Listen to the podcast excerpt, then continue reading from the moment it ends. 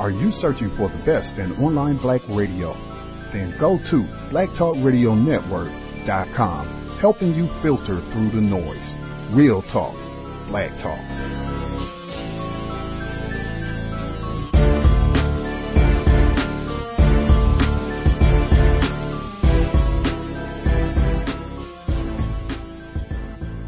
The internet is full of half truths and all out lies. We've all seen them, and many people on social media complaining about it. Here's your chance to show and prove. WorldAfropedia.com is a black owned and operated encyclopedia.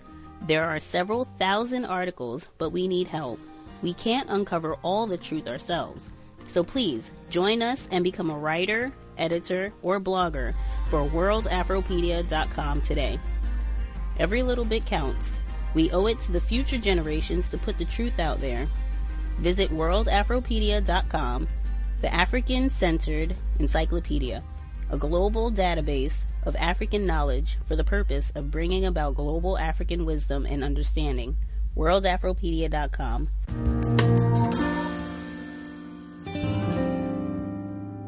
We end today's show by looking at a leaked FBI counterterrorism memo, which claims so-called black identity extremists pose a threat to law enforcement. That's according to Foreign Policy magazine, which obtained the document written by the FBI's Domestic Terrorism Analysis Unit. The memo was dated August 3, 2017, only days before the deadly white supremacist rally in Charlottesville, Virginia, where white supremacists, Ku Klux Klan members, neo-Nazis killed an anti-racist protester, Heather Heyer, injured dozens more. But the report is not concerned with the violent threat of white supremacists. Instead, the memo reads, the FBI assesses it's very likely black identity extremist perceptions of police brutality against African Americans spurred an increase in premeditated retaliatory lethal violence against law enforcement and will very likely serve as justification for such violence, end quote. Civil liberties groups have slammed the FBI report, warning the black identity extremist designation threatens the rights of protesters with Black Lives Matter and other groups. Many have also compared the memo to the FBI's covert COINTELPRO program of the 50s through 70s, which targeted the civil rights movement. For more, we're going to San Francisco, California, where we're joined by Malkia Cyril. She's the co-founder and executive director of the Center for Media Justice, as well as a Black Lives Matter Bay Area activist. Malkia, welcome back to Democracy Now! Can you talk about this report um, and what your assessment is of this term they have used, black identity extremist. Well, thanks for having me. Uh, you know, it's a great question. What is a black identity extremist? I think we're all trying to figure that out. Nobody knows, in part because it doesn't exist. Uh, it's a term fabricated by the FBI, constructed and it has a history. I mean, for a very long time, for many decades in this country, probably centuries, the FBI has criminalized black dissent. We saw it in, in through the COINTELPRO, the counterintelligence program, as you mentioned, in the in the uh, 1950s, 60s, and 70s. We're seeing it again today. This term, this idea of black extremism, uh, coming up by the FBI, being used as a way to criminalize democratically protected speech and activity. It's wrong, it's erroneous, and it should be withdrawn. So, what is your understanding of where it stands now? You know, right now, we don't know. I mean, that's part of the problem. You know, we need some information from the FBI. It's clear that the FBI should provide an unredacted uh, description. What, what do they mean by a black identity extremist? Right now, that description is pretty vague. Um, it, it, it, refers to uh, some anti-white uh, ideologies. It compares, um, you know, it talks about uh, ideologies of black separatism, um, but it doesn't have anything concrete. I mean, I think that's part of the problem that this is an this is a categorization that has been constructed. The definition has no makes no sense, and we, we need some more information from the FBI so that we can actually respond effectively to this categorization context of white supremacy. Gus T. Renegade in for another broadcast, hopefully to share constructive information on the system of white supremacy. Today's date, Sunday, November 5th, 2017. So I have been told. Thanks everyone for tuning into the broadcast. Uh, that audio segment that you just heard, uh, that was from Democracy Now!, my BFF, Amy Goodman. We will hear from her again before we wrap things up. Certainly, we and many others have been discussing the FBI's report on the black identity extremists and their threat. Uh, for us, the timing to be talking about this on today, when it's reported that a shooter opened fire at a church right outside San Antonio, Texas, leaving approximately two dozen fatalities, other injuries. This is all still rapidly unfolding, uh, but the suspected shooter that photos and images that they've shown thus far, this looks like another individual who could be classified as white. Not sure. Maybe he also is a black identity extremist, but just keep that in context as we continue the discussion. As soon as me, myself, and many others began talking uh, about the FBI report, that was released just a few weeks ago. Uh, I immediately thought it would be great because we spent we spent a lot of time on this broadcast discussing uh, the COINTELPRO campaign against black people. We've had many authors on the program over the years. William Pepper and his work on the assassination of Dr. Martin Luther King. Uh, we had Dr. Kenneth O'Reilly uh, on the program, his book, Racial Matters The FBI Secret File on Black Americans from 1960 to 1972. And one of the first books that I thought of, The FBI War on Tupac Shakur and Black leaders. Uh, very important, I think, anyone who is going to participate, devote time and energy to working against racism to know the type of response you are likely to encounter. And particularly given the recent report, thought it would be great to get more information, uh, especially from someone who's done a lot of research on the COINTELPRO campaign. Our guest, in addition to writing the FBI War on Tupac Shakur and Black Leaders, he also wrote Drugs as a Weapon Against Us. And these two books link uh, and I want to make sure we get in a few questions uh, pertaining to that book and his work by trade as an addiction counselor. Uh, always a pleasure to have him on the program. Really appreciate his scholarship. Joining us live, his third time on the cows, Mr. John Potash. Uh, Mr. Potash, are you with us, sir? Yeah. Hey, Gus. Thanks for having me on again. You can just call me John. It's easier. Will do. Thank you so much for sharing a bit of your time uh, with us this evening. I want to hop right to it and encourage listeners if you have uh, a question, I see Red, formerly in Ohio, now in Nevada. If you have a question you want to ask Mr. John Potash, uh, go ahead and get a hand up early. We'll only have him for about an hour or so, so do not dilly dally or lag. Go ahead and get a hand up if you have a question. I also wanted to make sure I got in. I read Mr. Potash's, I've read both of his books, but I read the FBI War on Tupac Shakur uh, it was a while ago, and I actually got one of the first edition copies. Uh, through the course of life, my copy got switched around, so I ended up getting a different later edition copy. And I saw that we got a shout out in the later edition copy of uh, the FBI War on Tupac Shakur. So much obliged. Uh, the, you're welcome to start off, and you can folks can go back in the archives and get more detail. We spent the whole program talking about uh, your first book uh, in the title mm-hmm. uh, "FBI War on Tupac Shakur and Black Leaders." Why did you use the term "war" to describe the COINTEL program and and this attack that you document that went on for decades?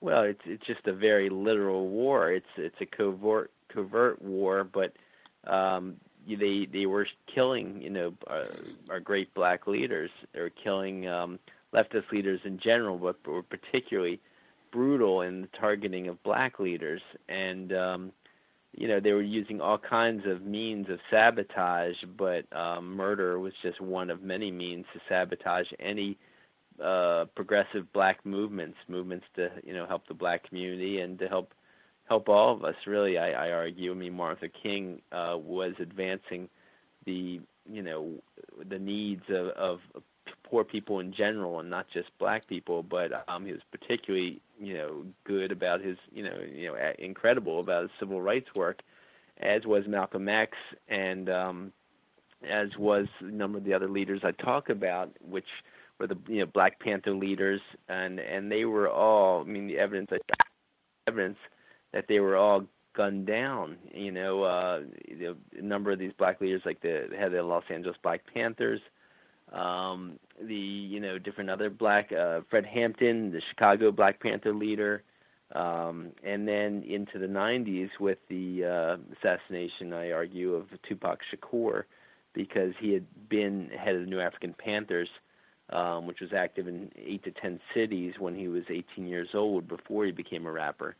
But um, when he became a rapper, he only hid his activism behind this gangsta facade in order to uh, appeal to gangs and politicize them in line with his Black Panther extended family that was doing that across the country.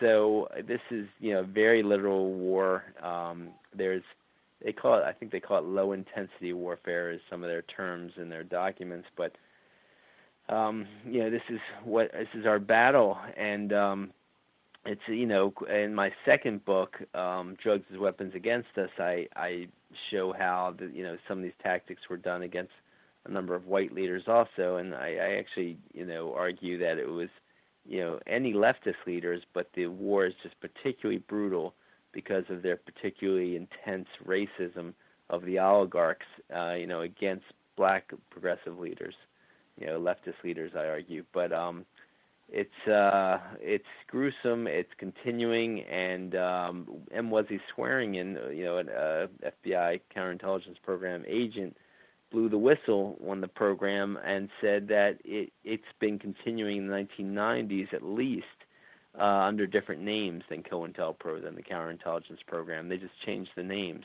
and this is what you know a number of whistleblowers have argued that they did with a number of their programs the CIA was uh, linking C- uh, Operation Chaos with you know the, the counterintelligence program and MK Ultra, the MK Ultra project, which is the kind of focus of my book, Drugs as Weapons Against Us, linked up with um, the COINTELPRO to target these leftist leaders. Mm-hmm. So um, yeah, so this is a, it's just a very literal war, and you know I'm glad they caught this FBI document, but it just um, it just shows uh, in black and white what they have continued up until now, which is you know this this counterintelligence program under different names. Context of white supremacy. Uh, before I ask more specific questions about the uh, Black Identity Extremist Report, uh, one other aspect of the COINTELPRO program, yes, it did uh, evolve uh, plans, plots to assassinate individuals. Uh, you mentioned uh, Fred Hampton, Fred Hampton uh, in Chicago, Mark Clark, uh, Bunchy Carter as well, many other folks. Dr. Martin Luther King, we had William Pepper on the program. Even Mr. Swearingen has been a guest on the program back in 2009.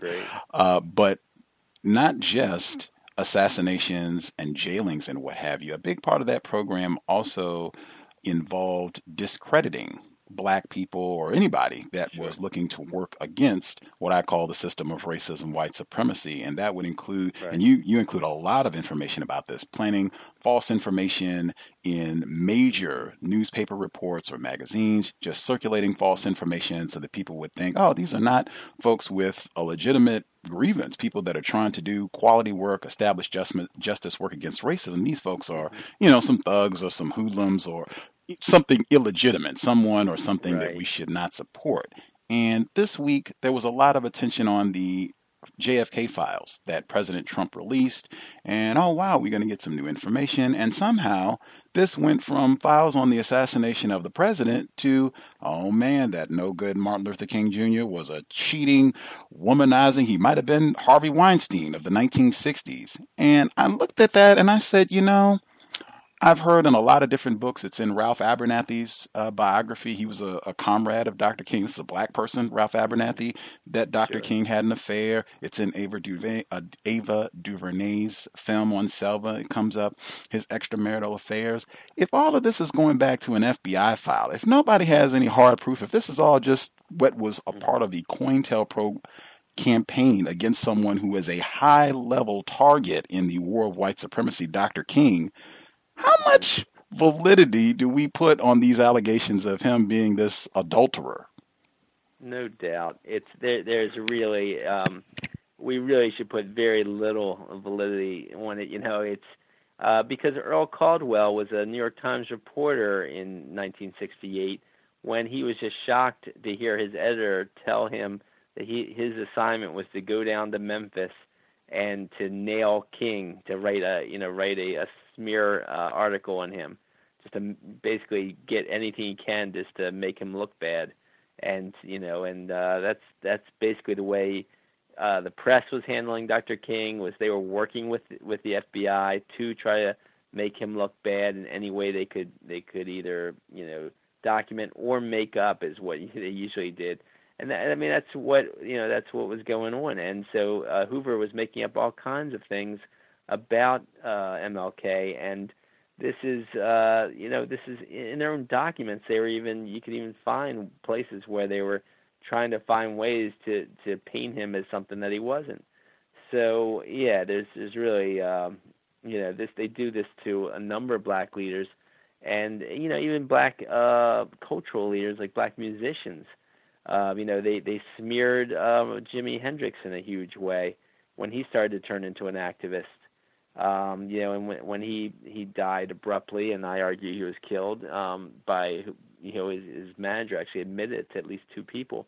Um his you know his manager was Mike Jeffries you know had said he was former MI6 and I show the evidence that he continued to be MI6 which is British CIA and he um you know he basically admitted to having uh Jimi Hendrix killed. And uh so with Jimi Hendrix they tried to make him out to be this sex crazed guy this drug crazed guy who was uh using heroin and and you know using acid like crazy when that's just very far from the truth according to his top biographers and so you know they had a long FBI file on Jimi Hendrix uh because he was so influential but they do it. They've done it to all black leaders. They were, I'm sure, you know, they were trying to smear Malcolm X also, um, you know, in different ways before they assassinated him. And uh, so there's just this is their modus operandi, and so it is surprising that that um, you know some substantial, any substantial writers or activists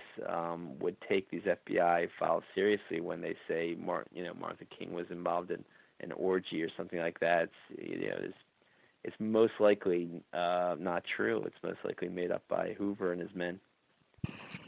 You in the FBI War on Tupac Shakur and Black Leaders, you uh, have a whole chapter where you talk about uh, killings happening at a specific time. Uh, Dr. King being killed uh, a year to the day of him making a public speech against the Vietnam War. Mm-hmm. Uh, you argue uh, similar circumstances with uh, the killing of Huey P. Newton, co founder of the Black Panther Party.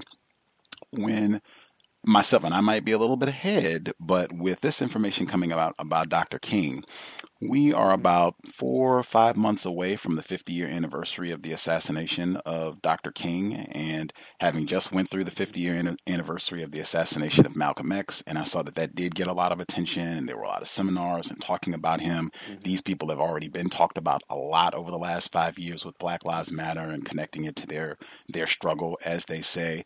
Uh, am I reaching to say that you might be seeing more of this? Oh, Dr. King, he had all those affairs and orgies as we get closer to the 50 year anniversary to make sure it's not just, wow, they killed him 50 years ago and how much have things changed and continuing his struggle to divert some of that to, oh man, he was a womanizer. It's not that much difference between him and Harvey Weinstein.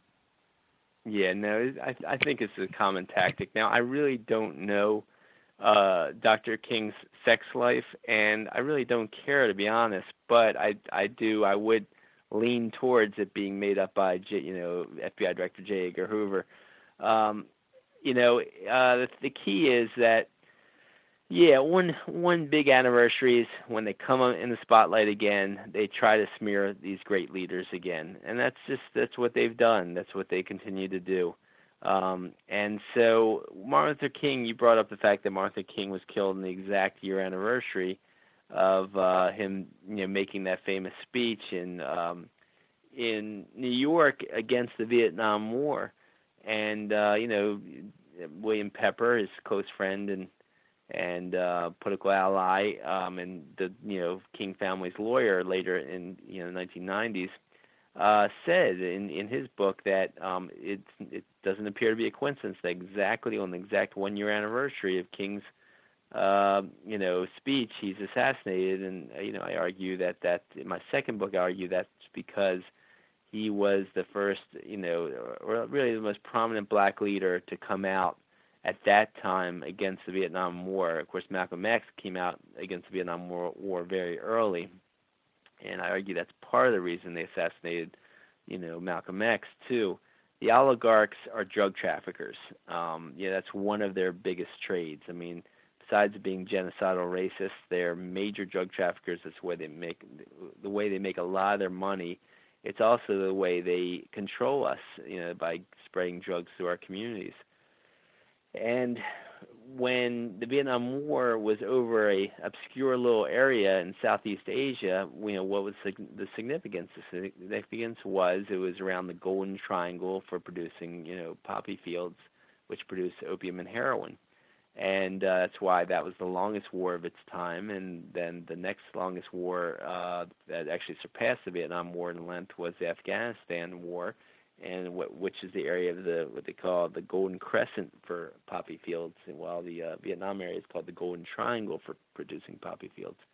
And so, um, you know, that's part of the reason, of course, besides just Martha King's great activism, great leadership, great um, you know movements for for the masses, for for you know 99% of us who are trying to makes you know who like society to be better versus the one percent they say you know of course of the wealthiest. And um so yeah i think they are going to smear him again though on the 50th anniversary. I think you're right. That's that's what they tend to do.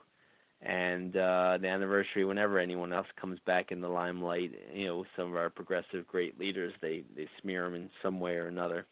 And they distort their history. You know they constantly just focus on uh, Martha King's "I Had a Dream" versus all his other great causes too.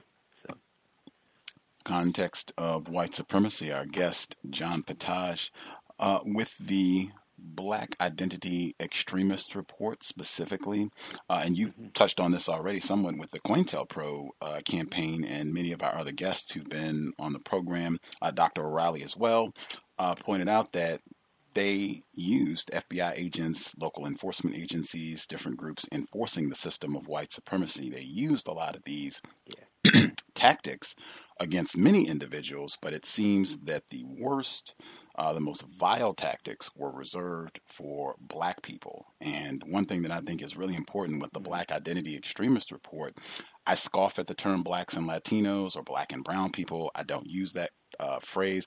I even encourage folks to not use the phrase. I didn't mm-hmm. hear or read brown identity extremists. I didn't read or see or hear Latino identity extremists or black and brown identity extremists. It was black identity extremists. And I think that's really important uh, in terms of not mm-hmm. lumping in all quote unquote people of color or just everybody in as though everyone's treated the same when that is clearly not the case. Your response, Mr. Potash? Yeah. I agree with you. I mean, I think uh, I mean, it's incredible. I mean, what just the shooting uh, of black people en masse by police uh, for apparently no reason. I mean, you know, a traffic stop and they're shooting uh, someone. The, yeah, someone running uh, from a police officer shooting him in the back. I mean, this is just constant. There's, you know, how many I think I read in 2015 alone there was over a hundred unarmed shootings of uh, black people. Um, I think in, um, if I'm not mistaken, well, I, I can't remember if this is actually just uh, Baltimore or if it was the country in general. But either way, I, you know, if it's the country in general, over a hundred uh, unarmed uh, blacks shot by police and killed by police. It's just uh, you know it's it's genocidal numbers, and you know in one year alone this is happening, uh, and you know so yes, it's it's first going after uh, you know the African American population or you know uh, and you know but it's not going to stop there you know even if it's less severe against other ethnic populations it's going to happen against other ethnic populations too you know, it's just the same kind of uh, you know the statement that was used. I don't know if you remember this. Some pastor Nehemiah, I think his name was something like that, in uh, Nazi Germany said, you know, first they came after the communists, but I didn't say anything because I wasn't a communist. Then they came after the Jews, but I didn't say anything that wasn't a Jew. And then gypsies and gays and wherever else. And then uh, then when they came after me, there was no one left to speak up, you know, or something. Um, that's that's basically the way it's going to happen. Um, but but first, yes, they are coming. You know, or I shouldn't say first, but primarily they have uh, targeted and uh, you know committed a form, a lower level form of genocide. I say lower level right now that we know of, but of course throughout history it's a much higher level of genocide um, with you know the wiping out of uh, blacks and the you know, Af- you know Africans in the Congo and uh and the you know in in just the United States alone you know just so so many lynchings thousands of lynchings in you know earlier part of the century of the you know 20th century.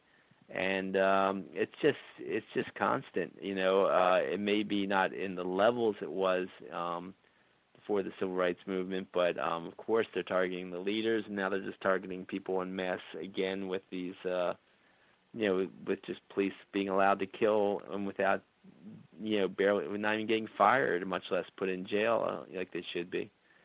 So um, yeah, I, I agree with you about that. It's uh, it, it is really terrible, but it doesn't mean that other ethnic groups shouldn't be uh, you know highly scared and concerned because yes, you know uh, other ethnic groups can be next, hmm. probably will be next.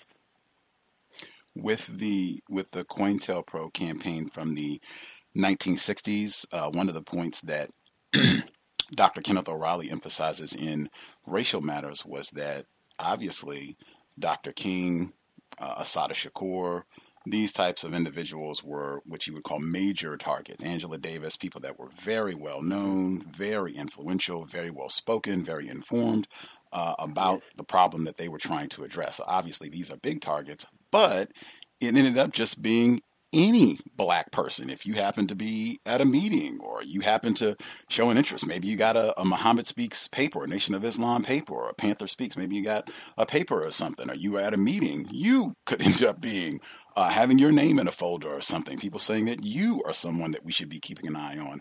Uh, can you talk about how you think that might work in this current environment? And I mean, now you have social media and so many other things that can be used to monitor, uh, and so many things where people can voluntarily kind of report and provide information about what they're doing and who they're hanging out with, and photos of where they're at and what have you. Yeah, well, I do think that a lot of us activists, uh, you know, are, are activists who have made any kind of headway are you know are probably being watched because they God knows that they they have the means to watch millions these days, and I and I you know the evidence has shown that they have been watching millions of us. So amongst those millions of us, yeah, they might target, uh, they might focus in a little more carefully on uh, you know people interested in activism. Now, to use the term you know black identity extremist is is you know just ridiculous. Of course, that's just who who's you know who's got the definition of what extreme is Extreme is um, just getting involved in peaceful protest. Uh, you know, according to the FBI, that would be extreme. That's their you know, might be their version of extreme, and it likely is. And because that's what that's what their version of extreme was during the you know Black Panther era, because um, they you know Black Panthers were involved in in uh, legal protest. Everything they did was legal, of course. Um, you know, Huey Newton would come with law books and read them to the, the police that were beating his you know black fellow black citizens to you know read them their rights and say you know they, they had no right the police had no right to keep beating them. But, but at that time in California it was legal to carry guns in in California and that's they carry guns those situations. But um so that's the way they work. You know they'll use different terms all the time. They'll call you know black panthers terrorists. Now they call black lives matter activists you know black identity extremists. It's ridiculous. It's uh nothing's extreme about it. It's just you know um, following through on their supposedly constitutional rights. But when it comes to black activism and protesting these uh, incredible police atrocities, you know, um, no, you're not. You're, you're just called an extremist. You're not supposed to have that right to to uh, not be spied on as you just organize peaceful protests. So that's the sad state we're living in. We're living in a fascist police state. Um, you know, there's, a, there's really no other way to look at it, and uh, plenty of plenty of uh, establishment people have even admitted that. Plenty of professors have talked about how you know we uh, we currently uh, you know resemble a you know fascist police state, and I, I don't know when we haven't, to be honest, but but now it's it's just it's getting uglier and uglier and more and more brutal and more genocidal um, in a kind of open way because it's called on video so much, um, you know, with the new technologies. And so, um, you know, that and the fact that we do have an oligarchy, uh, we don't have any, you know, we don't have any real form of democracy here. We do have an oligarchy. Plenty of top professors, political science professors, have written articles about yes, we we are an oligarchy now. We you know we don't have a democracy anymore. Um, and uh, that and that all those oligarchs by you know I show the evidence in my books and uh, in film and uh, there's plenty of other people that have documented the evidence that those oligarchs are incredibly racist and um, incredibly uh, hyper capitalist you know too would it be accurate when you use the term oligarchy and the term fascist mm-hmm. police state? Would it be accurate to say that those are synonyms for the system of white supremacy?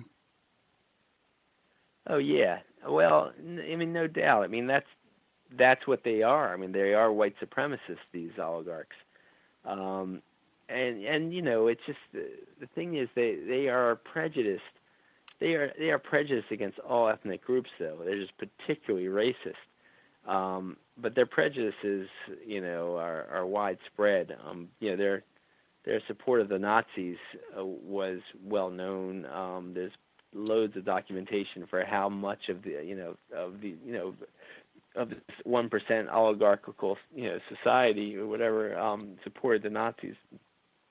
Tons of award-winning journalists have have documented this. Edwin Black just being one of them, but he probably did some of the best documentation. His most well-known book was IBM and the Holocaust, but his other book, War Against the Weak, um, just showed their level of prejudice. And so when they when they funded the rise of the Nazis, and then um, and then you know and, and used them as a kill, uh, basically you know directed them to kill about 27 million uh, Soviet you know Soviet people in the Soviet Union. And you know, in Oliver Stone's Untold History of the United States, he he describes how the fact that they they barely had they had maybe one or two battalions on the other side of the Nazis, so they just let them basically attack the Soviets without you know with with barely uh, a resistance on the other on the other front on the other side on the you know kind of western side of the Nazis. And then when the Soviets started beating them back, that's when you know the uh, the Allies, you know, the Americans got more involved because um, they didn't want to see the Soviets overrun you know Germany and take over Germany and take over so much of Europe. So um, it just shows what that was about and that war was really about. Um, but then, so then they saved. Uh, you know, New York Times has even admitted at least 10,000 Nazis. Some described more than that some other journalists describe 20,000 or more, maybe 50,000. Some people say, uh, you know, Nazis to be used in our spy programs, our CIA programs here in the United States, but also down to send them down to um, tens of thousands down to Latin America to control Latin America. So that was a, like a huge war on Latin America. And hold on, I just wanted to hop in. I just Mr. Sure. I just wanted to hop in really quick because I know you're yeah, not no going to be with the whole uh, whole program. Sure. I appreciate sure. the the response to that question. I also wanted to get a response on the air. Uh, you are an addiction specialist, uh, an addiction counselor uh, by well, trade. Well, I'm a mental health I'm a mental health counselor who happened to start with doing addictions, so that's my expertise. But I'm a mental health counselor in general. Okay. And uh, handle a lot of different, you know, um, kinds of mental health problems. Yeah. Okay. When you were last on the program, and this was last year, you were talking about your 2nd mm-hmm. book, uh, Drugs as a Weapon Against Us. Uh, we had a listener. Drugs as Weapons Against Us, yeah. Thank you. Uh, we had a listener, uh, he wrote in uh, and mm-hmm. I guess he had a critique uh, about your views of what was presented on that broadcast. I wanted to re- uh, read his response, and then just that way you could get an on-air response to what he had to say. So this person, uh, Calvin Jones, he wrote and he said, "I listened to a disturbing interview with John Potash, uh, April 2016. Uh, though he might be well-intended, Mr. Potash is just wrong about too many things that, if followed." injure or beguile us. Uh, Mr. Potash alluded that Mr. Phil Smith, in particular, and Alternet in general are dupes, if not agents, of CIA led or organized drug peddlers trying to injure black people via the wrong kind of drug message. I know Mr. Smith and I have written for uh, this publication. Uh, I like Mr. Smith advocate legalization, not use of all drugs. We do so as a means first and foremost to end one important tool in the modern enslavement of black people, drug prohibition. Thus, I wrote my dissertation on the effects and causes of the drug war and investigated theories of drug addiction, the political economy of prisons, and war. Potash purports to be a drug counselor. He claims that marijuana use is associated with low motivation and dropping out of school. Such studies arguing this have been and are easily debunked. Furthermore, drug counseling is less effective than no treatment. I will be glad to show the studies on that. Thank you for your attention, uh, Mr. Jones. Uh, your response, John? Yeah, no, I didn't mean to impugn Alternet at it, by by no means. No, I didn't. I don't think Alternet is is a tool for the CIA at all. I do wonder about Phil Smith because of the fact that when I first was trying to publish an article in 1995, in the spring of 1995, while Tupac Shakur was still alive, um, I was trying to publish an article on the FBI, you know, what would be a FBI latter day counterintelligence program targeting of Tupac Shakur. And I kept trying to submit it to the uh, Covert Action Quarterly office. And uh, when when you know some of the top editors would come by, Phil Smith actually took me physically out of the office, led me out of the office, and would tell tell me why I, I shouldn't talk to that person who was walking by. It was Lou Wolf, who be who ended up in later years became a good friend of mine, uh, is one of the founding publishers of Covert Action Quarterly, and um, and so Smith uh, kept my article from them. Lou Wolf told me later that he never got my article from Phil Smith, and uh, it wasn't until he he physically got my article in his hands they said, you know, this is great. We've got to publish this about the FBI targeting of Tupac. And so he got it finally in 1998, and you know, and then published it then.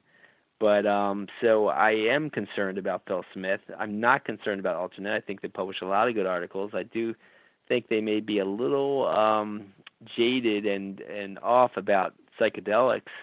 Um, now, in, in my book, I do argue that weed, uh, marijuana, had. I, I take the point of view of Michelle Alexander that you know marijuana is used to uh, lock up you know black people en masse and uh, people in general. Um, but no, I still stand by. I, I, I look working as addictions counselor and reading studies. I disagree with them about, and my personal experience uh, make me feel that no, marijuana does cause you know lower achievement, more apathy, more laziness. I almost dropped out of high school because of my weed problem.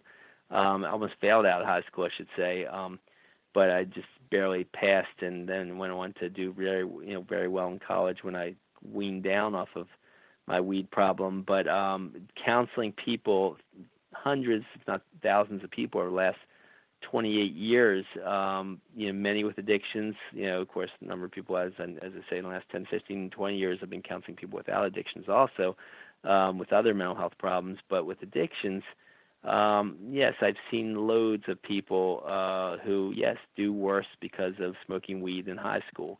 It's very common, and I disagree. That you know, he can say he's found studies that say it doesn't cause any problems with with young people smoking weed in high school. I'm not talking about occasional smoking weed. I'm talking about regular smoking of weed. You know, um, but when kids regularly smoke weed in high school, it's shown to change brain functioning um, and you know cause uh, problems later in life in terms of you know just increasing addictions. Um and you know so i i just disagree with him on that. Um and phil smith i don't know phil could be a fine great well-meaning guy. Um so i really don't know. I just i know what he did with me in my tupac article. I also know that he uh published you know he seems to be focused on a lot of articles that promote drugs in a positive way, and I just don't agree with that. And the MK Ultra, the CIA's MK Ultra program, whether they have anything to do with Phil Smith or not, I don't know for sure. Uh, I'm just saying that the MK Ultra program did do everything they could to promote drugs, and um, people, whether Phil Smith is knowingly or unknowingly is following that same course, I can't be sure of why. Um, I will say though that the you know that was the purpose of the CIA's MK Ultra program, and the CIA's MK Ultra program um, was did have many front companies. Now, I don't think Alternet is a is a front company for CIA. I think Alternet's a very good, positive uh, outlet for news and politics. Phil Smith, on the other hand, I just don't know. I don't know where what his angle is and what his uh, you know where he's coming from. But um, the the front companies of the CIA's MK Ultra program were the Human Ecology Fund and a number of other front companies. But today they seem to be the uh, group called MAPS, Multi- Multidisciplinary Association for Psychedelic Studies. I show all the links between MAPS and the CIA's uh, MK program from the 60s. Um, there's another uh, company, a group called the Heffter Institute, which is also uh, has links to the same people involved in MK Ultra. So um, I think it, that is still going on today, and um, I just disagree on that note on you know on some of those things that uh, your writer wrote in about. When we spoke with you last year, I asked you about cannabis legalization. Uh, it's mm-hmm. legal in even more spots than it was when we spoke, more states than when uh-huh. we spoke uh, about mm-hmm. a year ago. When I asked you last year, you said you didn't really have an opinion uh, in terms of legalization. Uh, it's been a year. Is that something that you've looked at? Do you have a, an assessment now in terms of whether legalizing cannabis would be a good thing to help uh, uh, beneficial to black people specifically with regards to racist enforcement of drug prohibition? Um, for in terms of racist enforcement of drug prohibition, I think in that way I could see it possibly being a good thing. Yeah. Um, in terms of people using it en masse, um, that I'm not so sure. I can't say I'm. I think that's that's a very good thing. I think that's probably a little more negative um, because it's just you know it's it's like what you know if you read Aldous Huxley's Brave New World and seen that Soma it's just a you know one of the many drugs to lull us along to get rolled over by the uh, conservative forces. You know, as as we're more stoned, we're not as competent, we're not as sharp to uh, carry out, you know, our activist programs and activist projects, and um, so I just don't think it's going to help, you know, the our cause against the the fascist forces if we're getting stoned all the time. Um, I so that's just that's one opinion, but I I don't know. Other people may may disagree with that. It's just my opinion on that. Hmm. Uh, if folks have a question they want to get into Mr. John Potash, uh, the number is 641 715 3640 and the code 564 943 pound. Press star six if you would like to participate. Again, uh, he will not be with us for the full broadcast, so do not lollygag. Go ahead and get a hand up and get your question in. Uh, the caller dialed in last four. Oh, this is retired firefighter in Florida. Uh, if you had a question, and since we have limited time, if folks could just get to your question, that would be super appreciated. Retired firefighter, if you had a question, proceed. Yes, uh, the first question is uh, because I am forgetful uh, non-white black person. Uh, are you a white male? I am a white male. Yeah.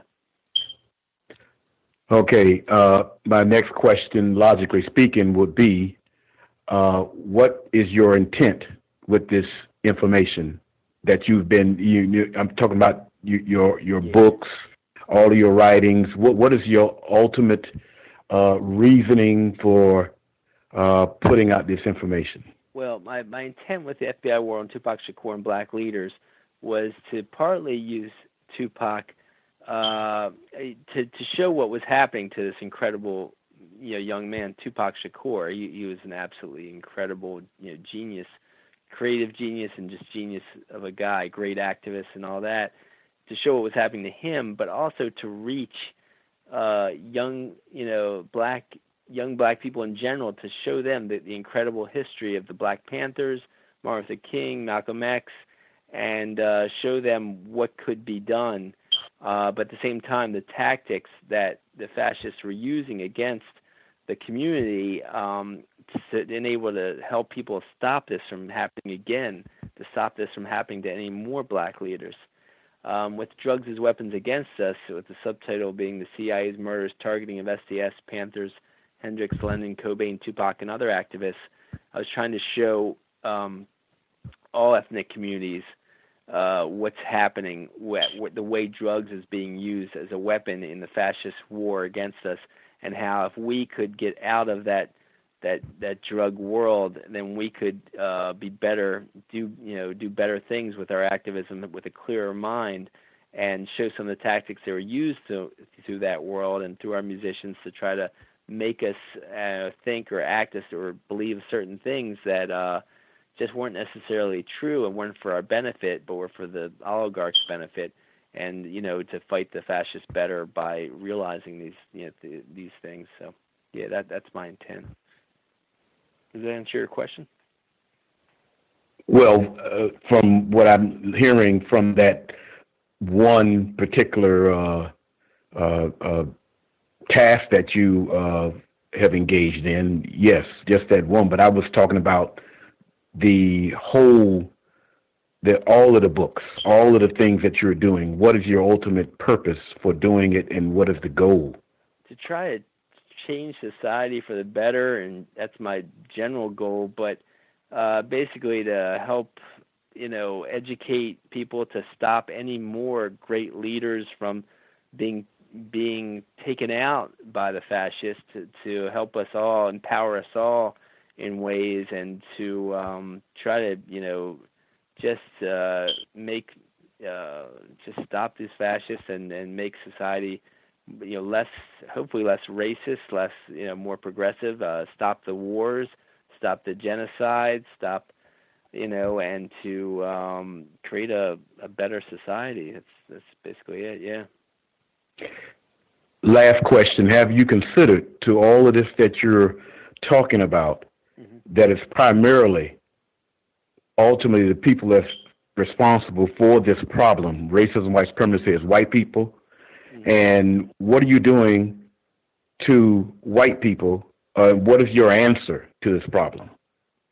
Well, it's white supremacy. To, it's to constantly try to educate white people when uh, you know get them in touch, get get other white people in touch with their racism, help them understand their white privilege, help them understand uh, the, the racist and you know hierarchical nature of our society and, and how it, it keeps perpetuating this you know all these racial stereotypes, all these prejudices, and uh, help them you know come to see you see things differently, see things as don't you know not to believe uh, the, oligarchs' propaganda, the racist propaganda that that breeds more racism and breeds more you know uh, of this race hatred. Um, and so I I you know do a lot of interviews with a lot of different white you know groups, what white media groups on the same subjects and talk in the same way about it. Um, but so it's just to to try to change you know change his attitudes uh, and, and turn things around. Appreciate Gus, can I ask just one last question? Uh, let me nab it's, some of the very other. Very short. Let me nab some of the other uh, callers, and then okay. I can uh, swing back around. Uh, caller, yes, Red, formerly Red in Ohio. If you had a question for Mr. Potash, your line should be open. Proceed. Hello, and thank you for taking my call. And hello, Mr. Potash, for coming onto the show. Um, I have one. I have two questions. It might actually just be. Just might ask just the one.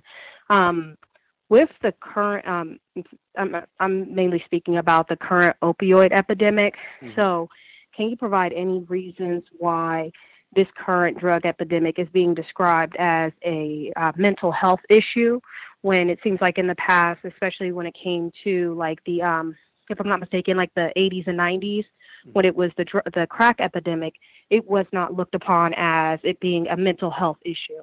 Um, that's the first question. Yeah, well, there, there is so many, you know, there's so many uh, aspects of the crack cocaine uh, problem that they, uh, you know, I, I look, all these drugs are, I think, are again are being used as weapons against us. But with with the opioids, because it starts affecting, you know, a lot of white youth, I think that's what's fueling them, you know, being more gentle about it and saying, oh, it's a mental health issue, it's not a crime, you know, issue. And when when with crack, there is loads of evidence that you know it was coming in from CIA uh, assets in Latin America through you know, CIA assets were then getting it into our you know into the U.S. in the 80s and 90s, and and you had uh, you know a network that was trying to spread it through. I argue you know a lot of black communities. Of course, it hit white communities too, but they I think they were targeting into black communities in particular, and they were using it to fuel um, you know uh, gang wars, and they were promoting the uh, you know they, they were pushing the gangs they were, you know, I think fueling the gang wars. People like Tupac Shakur were trying to stop the gang wars and, and you know get peace truces between the gangs.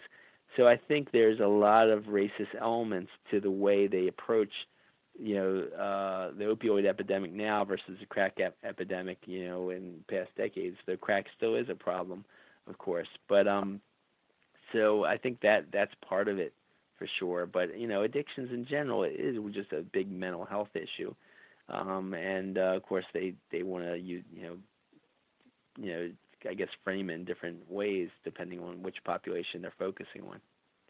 All right, thank you. And the second question is um, Would you agree, uh, once again, speaking about the current epidemic, would you agree that the current uh, opioid epidemic is an example of how white supremacy is a much uh, bigger um, issue than classism because, as you also mentioned, um, white people and what I have been researching, it seems like more lower class white people are affected, and there are much more. There are many states who are adopting policies using taxpayer money to combat the issue. Um, thank you, and I'll mute my line. Yeah, I, I just I, I don't know which one's automatically bigger, but you know, white supremacy is yeah, it's a huge issue. And if anyone tries to tell you no, um, it's the class issue is more important than the white supremacy issue, you know, it's just how do they know that, and where do they get that from? Why are they you know, putting that above the white supremacy issue? It's just yeah, I think that's wrong.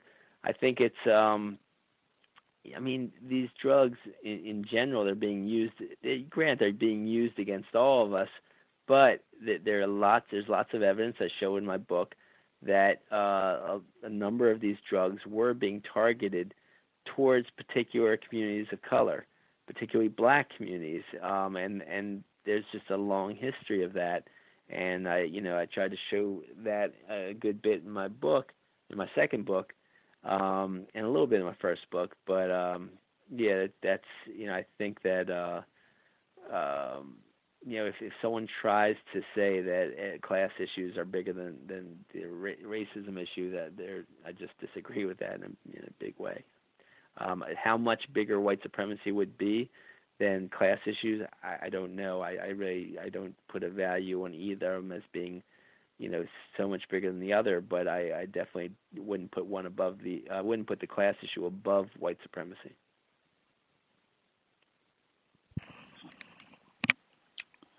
Appreciate the question, Red.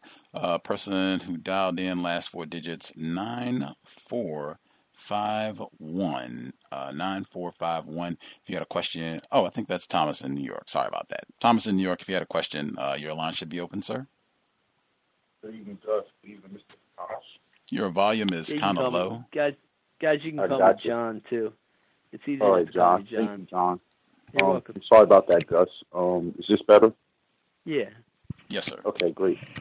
Um, I would have um, well, the first question I want to ask you is um, um, you keep talking about fascism.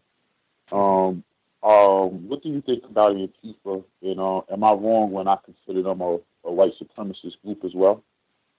I'm sorry. Say it one more time. I couldn't hear that. I'm sorry. I said, what are your thoughts on Antifa? And I ask you if I was wrong when I considered them a white supremacist group as well.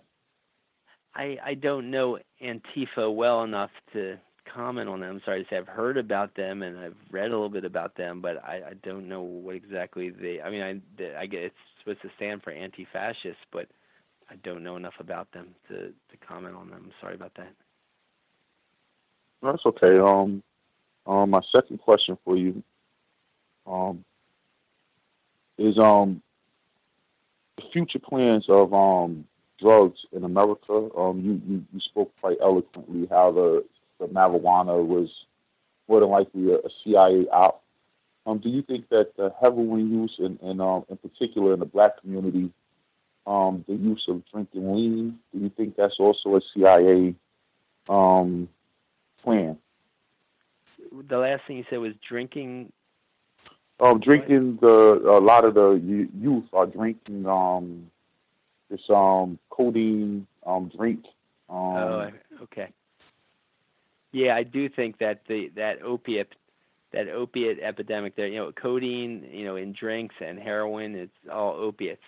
And um, yes, I do think that is uh, a CIA plan, and it's that was, you know, the CIA MKUltra program was using as many drugs as weapons as possible. I mean that the MKUltra program that basically what what it was. Now it's supposed to have stopped in 1963 or so, but really it was just JFK uh, trying to close it down, and they just changed the name to something called MK Search. And then when they uh, people found out about that and they tried to close it down, um, they just changed the name again. You know, as I said, same thing they did with the counterintelligence program. So um, those were all using a number of different drugs as mm-hmm. weapons against the communities, but opiates is the mm-hmm. longest running weapon they've used against communities. You know, they call it the opiate. You know, Karl Marx talked about the opiate of the masses. You know, um, basically uh, it was just sedating the masses, and that's what they did uh, against China when they, when the British, along with some of the American oligarchs who participated, uh, had the Opium War against China in the you know, mid 1800s. They were trying to opiate the masses. They were forcing China to accept opium, you know, into their country when when China was trying to ban it and outlaw it.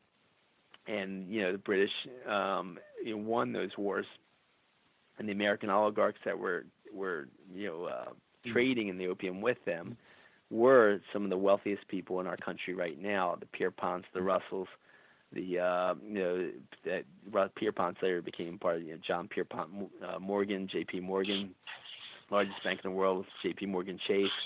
So they were in the opiate tra- opium trade, you know, for the last you know few hundred, two hundred years or so at least.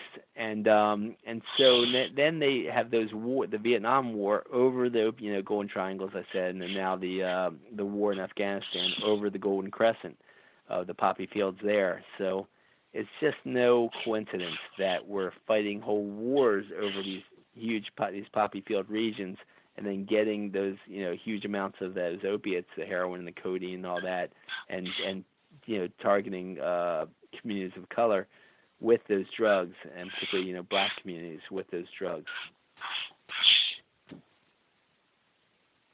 Did you have another question, Thomas in New York? Was that it? Absolutely, Gus. I mean, this is real quick, sir. Um, these two, um, very quick, um, just two word answers. Um, what do you think that, um, as a white person, mm-hmm. what do you think white people feel more comfortable being called? Um, white supremacists or um, white criminals?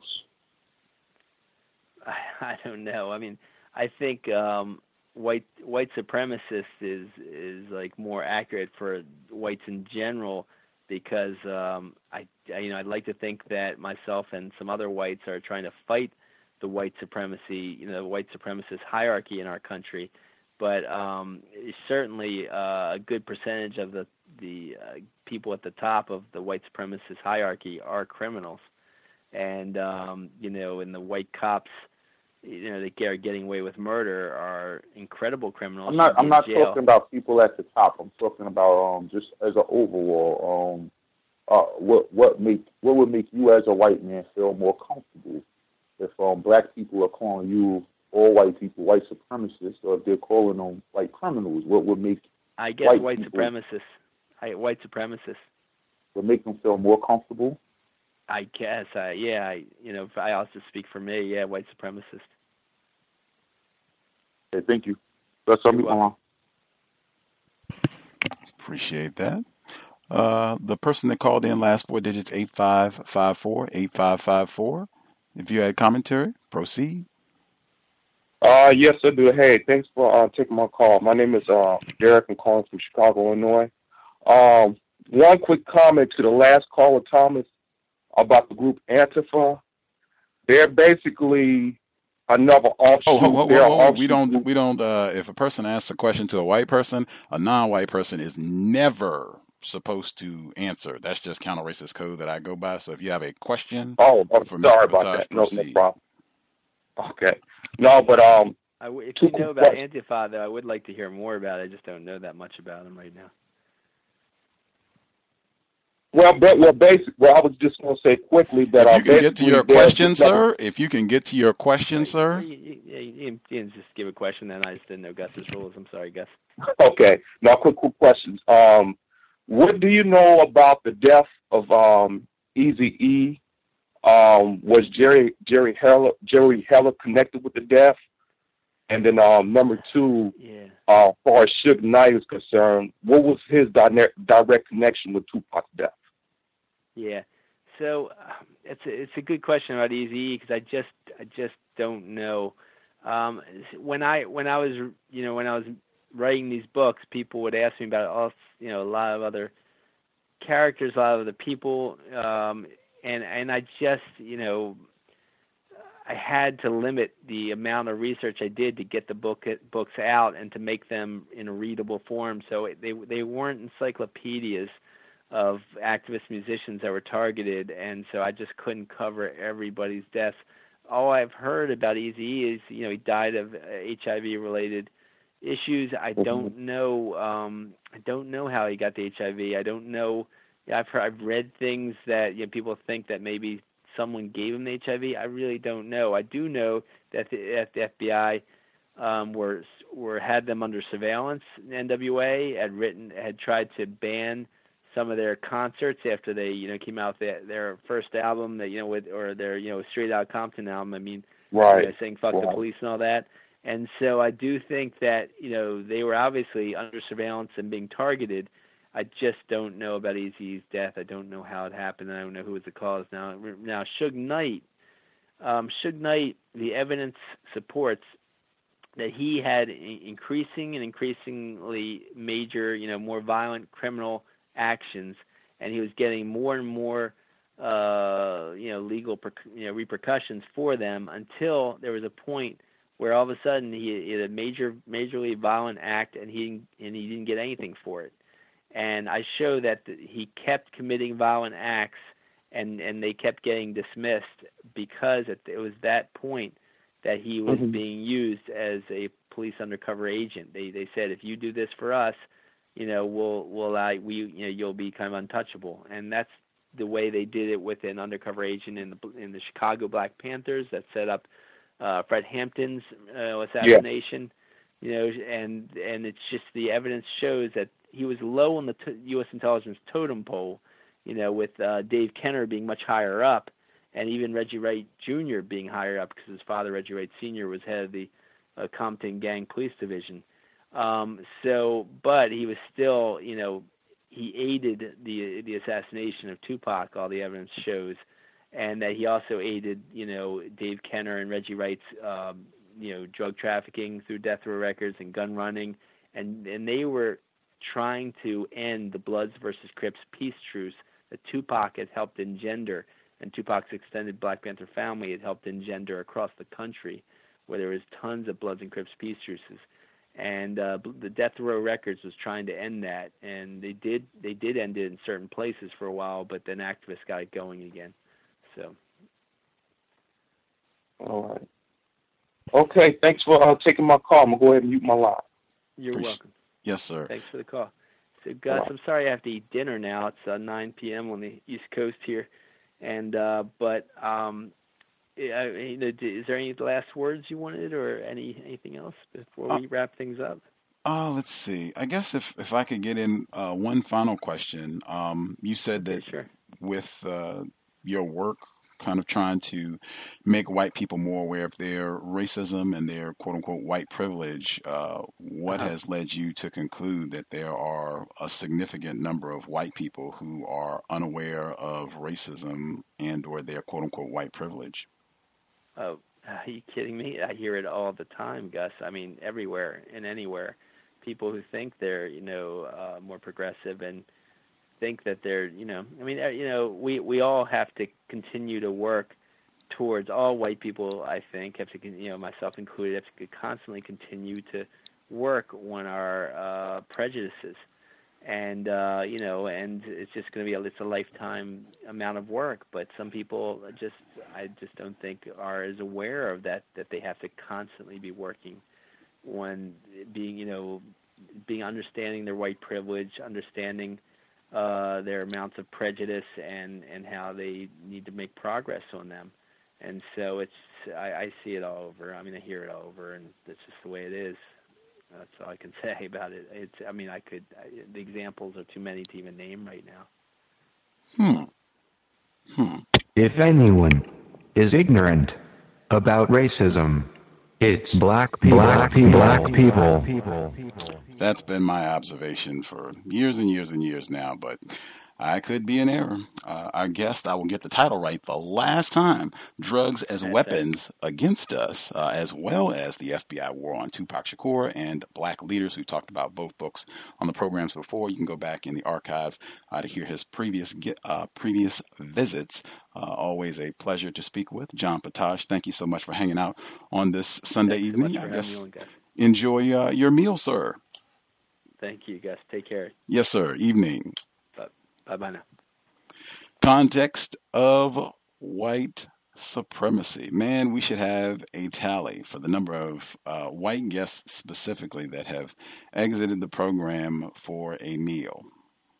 And it, time has been irrespective. We've had programs that are significantly earlier in the day, and still they were. We even uh, Betsy Leondar Wright, admitted white supremacist. Uh, she is the co-author of the book uh, Color of Wealth. She was a guest on the program in 2009, and she was literally cooking while on the program, admitting to be a racist white supremacist and explaining how the economics of that system work out so that you have lots of poor and broke black people all over the world, but cooking a meal while she was on the program. At any rate, uh, I said at the beginning of the broadcast that folks have comments that they want to get in on what they heard from Mr. Potash. That's fine as well. I'll also explain we have, if we have newer listeners, part of my counter racist code, I think the terminology that some people use, compensatory conversation control. Anytime you're talking to a white person, even if it's a white person that you think might have constructive information, the prevailing thought should be I am talking to someone who is probably a race soldier, racist white supremacist. Like at minimum, at minimum, that's what you should be thinking. So you still have to have counter racist rules in place. One of those rules is if it's a conversation, you're talking to a white person, there are other non white people present. If a non white person asks a white person a question, no non white person should ever step forward to answer that question ever. If you want to share information with that non white person, that is great. But if a question has been directed to a white person, they should be the only one answering. And the reason being, exact, and you got a great demonstration right there. Mr. Potash was inviting the non white person to come in and talk about this. Now, we have a limited amount of time to ask Mr. Potash questions. If non white people are coming in and taking that time to ask their own questions, less time where he can be questioned about things, less time. And a lot of times, what happens in these circumstances, when the non white person, if they come in to answer that question and said, sometimes everything gets lost. The white person never even answers the question. It just goes on to something else. We might move on, you know, to anything else uh, can happen. I've seen that happen a lot. I just do that, uh, and that that is a habit. Uh, many victims uh, will be encouraged if we think the white person is going to lie, or we just have information to share. It's not saying that non-white people are stupid. It's just saying if we are asking a question of someone who is a racist suspect identified as white, that should be the only person to answer that question at the time the question is asked. Then you can share. If you have information you want to share, do that later. Now, that's explained. If folks have commentary they want to share on Mr. Potash, that is great. We can get that in. Uh, in fact, we'll go ahead and do that now. I do have, uh, I wanted to continue with the clip that Amy Goodman uh, was where she was discussing the Black Identity Extremist segment from just a few days ago. I want to do want to play a little bit more of that, but uh, I'll go ahead and get the commentary in from uh, if folks have anything they want to share with regards to Mr. Potash. Uh, folks can get that in now. In fact, I will lead the way.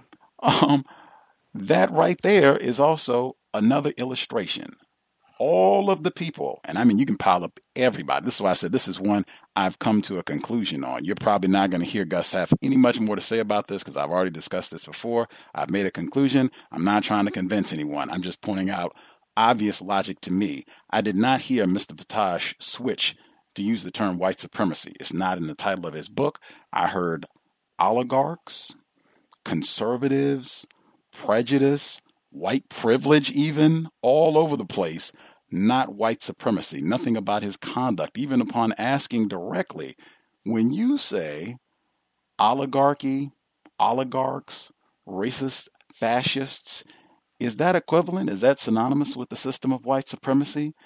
Yeah, well, yeah, they're racist. Even then, he didn't switch to white supremacist. He, in my view, he knows that's the most accurate term. That is what we're having. It's no argument, it's no discussion about capitalism is close and all this other stuff. What is dominating the war from the title from his book, The War is the system of white supremacy and dominating black people in particular, everybody that's classified as non white. I have never in my life seen any evidence that, oh, yeah, white people are quote unquote empowered, they feel better. Nothing about them is approving, accepting, glad to see non white people using the term white supremacy. Consistently, what I've heard is exactly that. They will use a variety of other terms more, and they'll just add, they'll just keep continuing as the conversation goes on. White privilege, conservatives, radicals, left wing, right wing, fascists, you name it, they'll just keep adding them on. Bigots, they'll just keep rolling right on, but they will not be saying white supremacists, white supremacists, system of whites, they will not be doing that, in my opinion, because that's accurate. You have a system put uh, put together by deception. You do not want to use accurate terms. It doesn't give them power when you use accurate terms. That right there begins to put their their power, their domination in jeopardy. When you have people, you are dependent upon keeping them ignorant. When they start using terms that reveal truth, wow, that could be a problem. Just my opinion, and I would have to put in for the record, in my view, major act of racism. Whites there, just in the use of terms. Switch to fascism, the right wing, conservative, all of that prejudice, just that right there is a major act of racism, white supremacy. I don't know if it's capitalism or all of that just spreads confusion for non white people from a person who has a lot of accurate information about COINTELPRO and white people's, as he said, accurate term war on black people. War, accurate term. Not willing to use the accurate term when it comes to what is the overall system that is producing, guiding this war on black people like Tupac Shakur and Dr. King, Assata Shakur, Dr. Afeni Shakur, and the list goes on. and on, Other black identity extremists to be named at a later date. I will hush there. Folks that dialed in with a hand up, do you have any commentary you want to share on Mr. Potash on a Sunday where a white man went and shot up a church in Texas. Did other folks have comments? Can I be heard? Yes, sir. Yes, uh, that is almost exactly on what I was going to uh, question the guest on, uh, because I did hear the word white privilege. Now, mind you, now he's been on this program how many times? This would be That's thrice. This would be thrice. Okay. That means three times he heard the name of the program, Context of White Supremacy. The word is constantly used by victims of racism, and white supremacy, and including the guests, has used this word over and over again, but yet he uses the word when he describes white people. In other words, people on his team as having something called privilege as opposed to power. And therefore, by a white person, which he admits that he's a white person, I think he also, in the past, I could be wrong, admitted that he also is a racist. When they give inaccurate information to non-white people at that moment that white person is practicing racism white supremacy so we witnessed that uh, while he was on the program in itself. Uh, very these are some of the most these are some of the most potently dangerous white people who takes the, takes up the time and energy to to uh, confiscate information accurate information, but what they do with it is tweak it here and there to confuse non-white victims. And for the most part, from my studies with the Tim Wise and some of these other white people who call themselves counter racists, uh, they are very dangerous in what they're doing. Uh, and I I suspect that he's also a part of that uh, that branch in the uh, white quote unquote army. And uh, that's that's what I was going to ask. Uh, uh, I'm basically going to accuse him.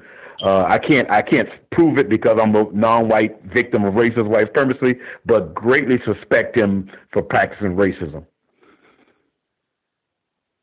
That's it. Man heard? Red now in Nevada. Um, I definitely agree with both Gus and uh, retired firefighters' uh, comments. And like the last question I asked, just um, thinking that it was very simple, of course. You know, it does seem like how this um, opioid epidemic is being handled with him being a drug counselor. You know, that would, I would assume that would be very obvious to him that this is an example of how racism is a much larger white supremacy, which is the term that I use. And as everybody said, he didn't use that. He kept saying oligarchy, which I know on other programs that I listened to with him on it, that's the main thing. It, it almost makes it seem as if, you know, he's basically operating under the same guidelines as, you know, of course, the dreaded Tim Wise, you know, well, there's just these few white people. And we know, at, at least, um, you know, the people on this line know that's not the case. More, if it was just a few white people, it wouldn't be a worldwide system. But I, I kind of was a little bit confused by the answer. He said, well, you know, I wouldn't necessarily say that, you know, racism or uh, I don't even know what word he used. I wouldn't say that it's a bigger problem than classism, but you can't necessarily put classism over top of it.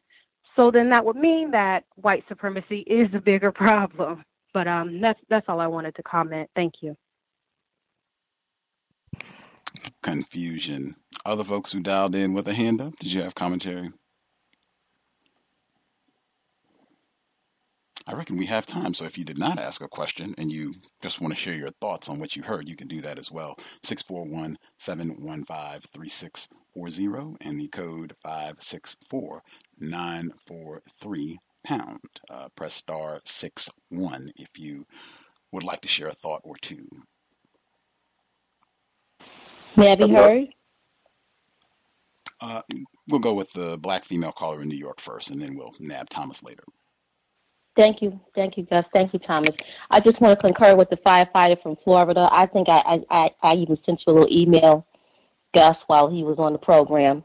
Um, buckets and buckets of words. Those words that he u- using are extremely misleading. Um, oligarchy, uh, conservative forces, and um, prejudices.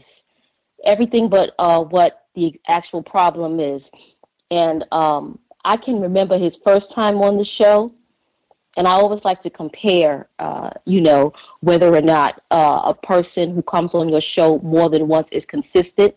So far, Dr. Welsing, Dr. Um, Niana uh, Rasayan, uh, maybe I could name, um, you know, Umar Johnson. They've been consistent with what they was, you know, with, with their stance on um, and their views and what their goals are.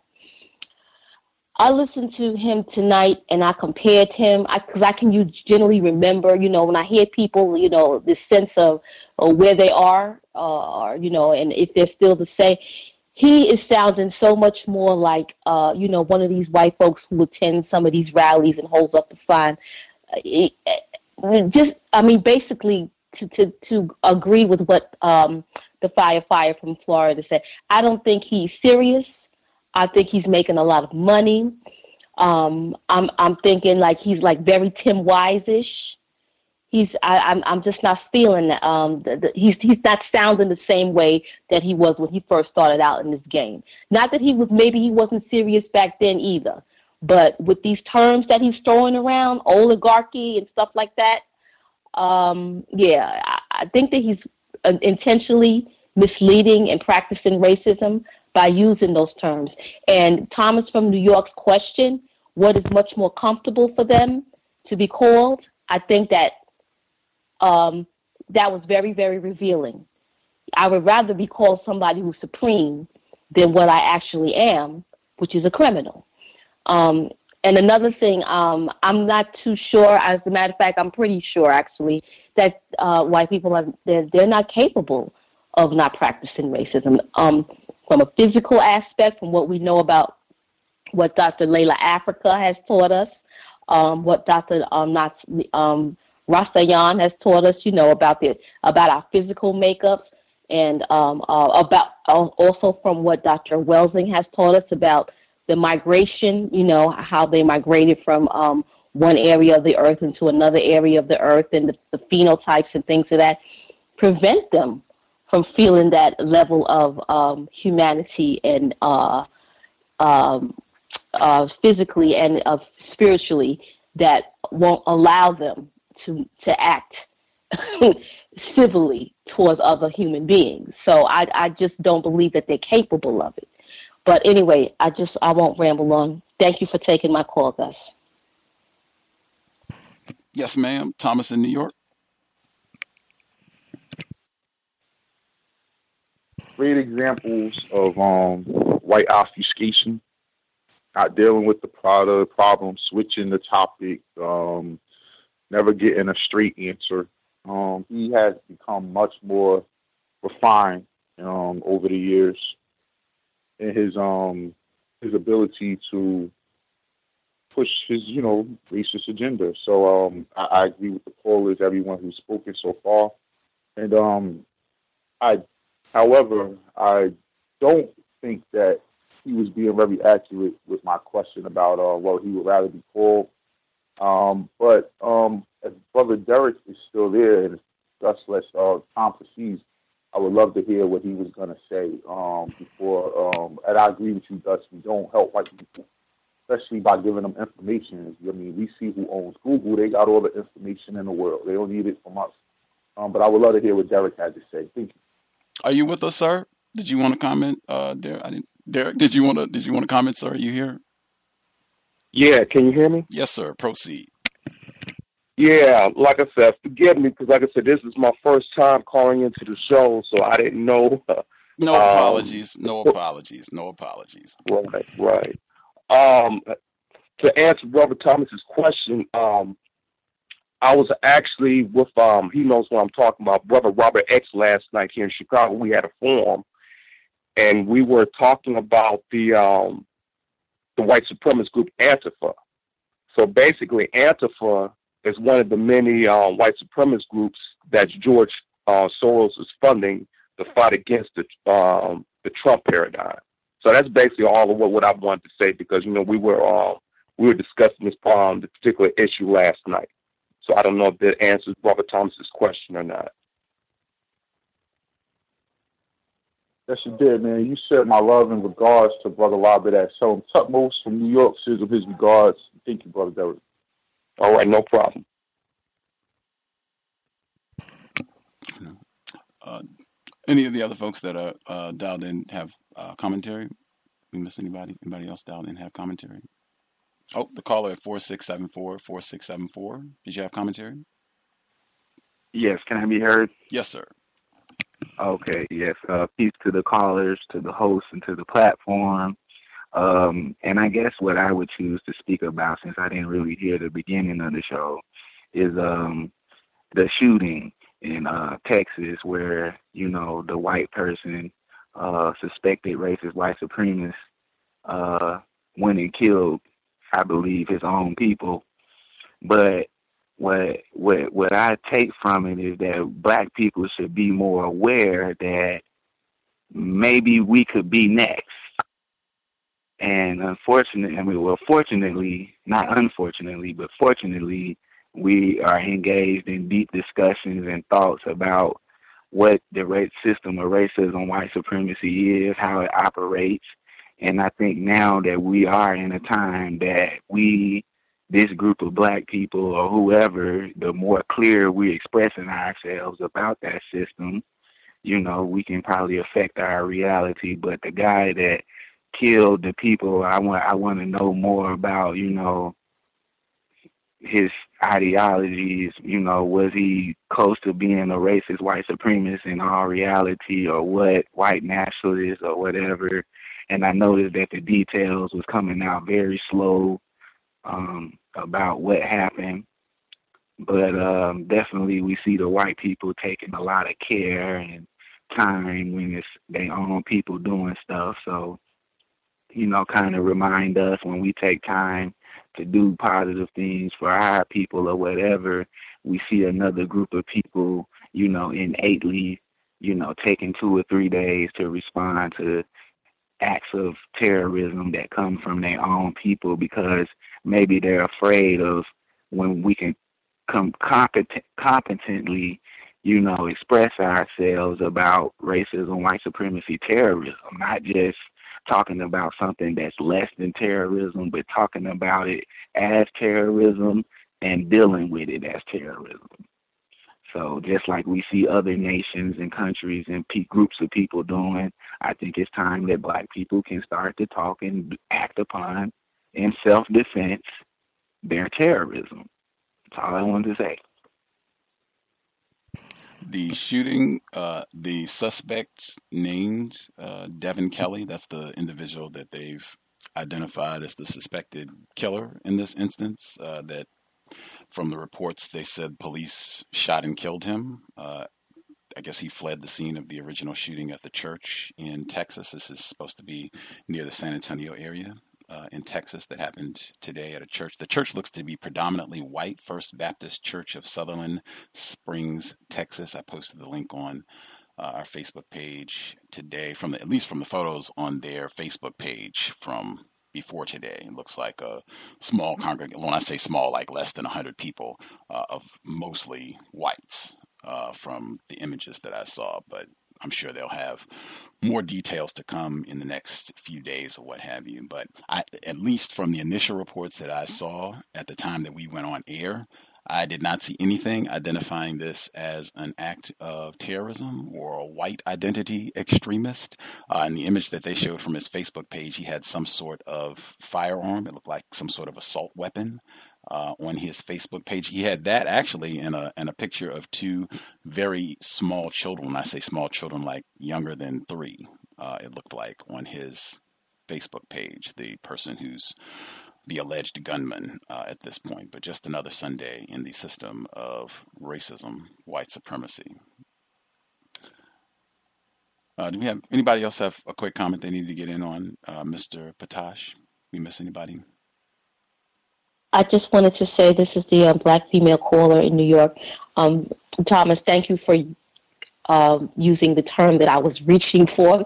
You know, I'm still a victim. I couldn't uh, use the words that I needed to use, and that word was refined to describe Mr. Potash's um, behavior and his his words um, compared to the first time he was on the show and the second one. I just wanted to say thank you. Right on. Uh, Raj should be with us as well. Did you have commentary, sir?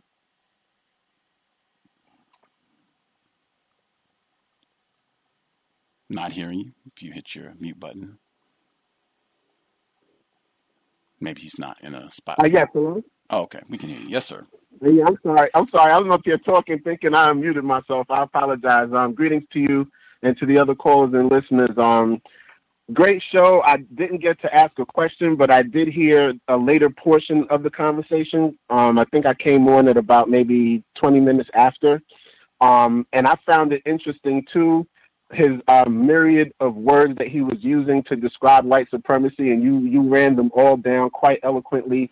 And I kept thinking, man, because I have both of his texts, I've read um, the first one, Not Drugs as a Weapon Against Us, yet and I was just like, like you said, for a person who has such um, accurate information about the system of white supremacy, I find it very telling that he's not using the term white supremacy. And that's something that I find um, white, highly refined white supremacists do to create confusion. because if you're not pinpointing what the issue is, it just takes the victim on this odyssey of wordplay. And if the person doesn't have an expanded vocabulary to know what these words mean and how these words apply to the system of white supremacy, they're just going to run along with anything the person says, and they'll never be able to put things together. Um, half the time, they might not even know how to spell the words that you're saying. Um, that's I do that on when I speak. I sometimes will spell the word so people understand how the word is, is worked out. So if they do want to follow up, they know exactly what the word is. There's no confusion in phonetics or anything. So I found that telling.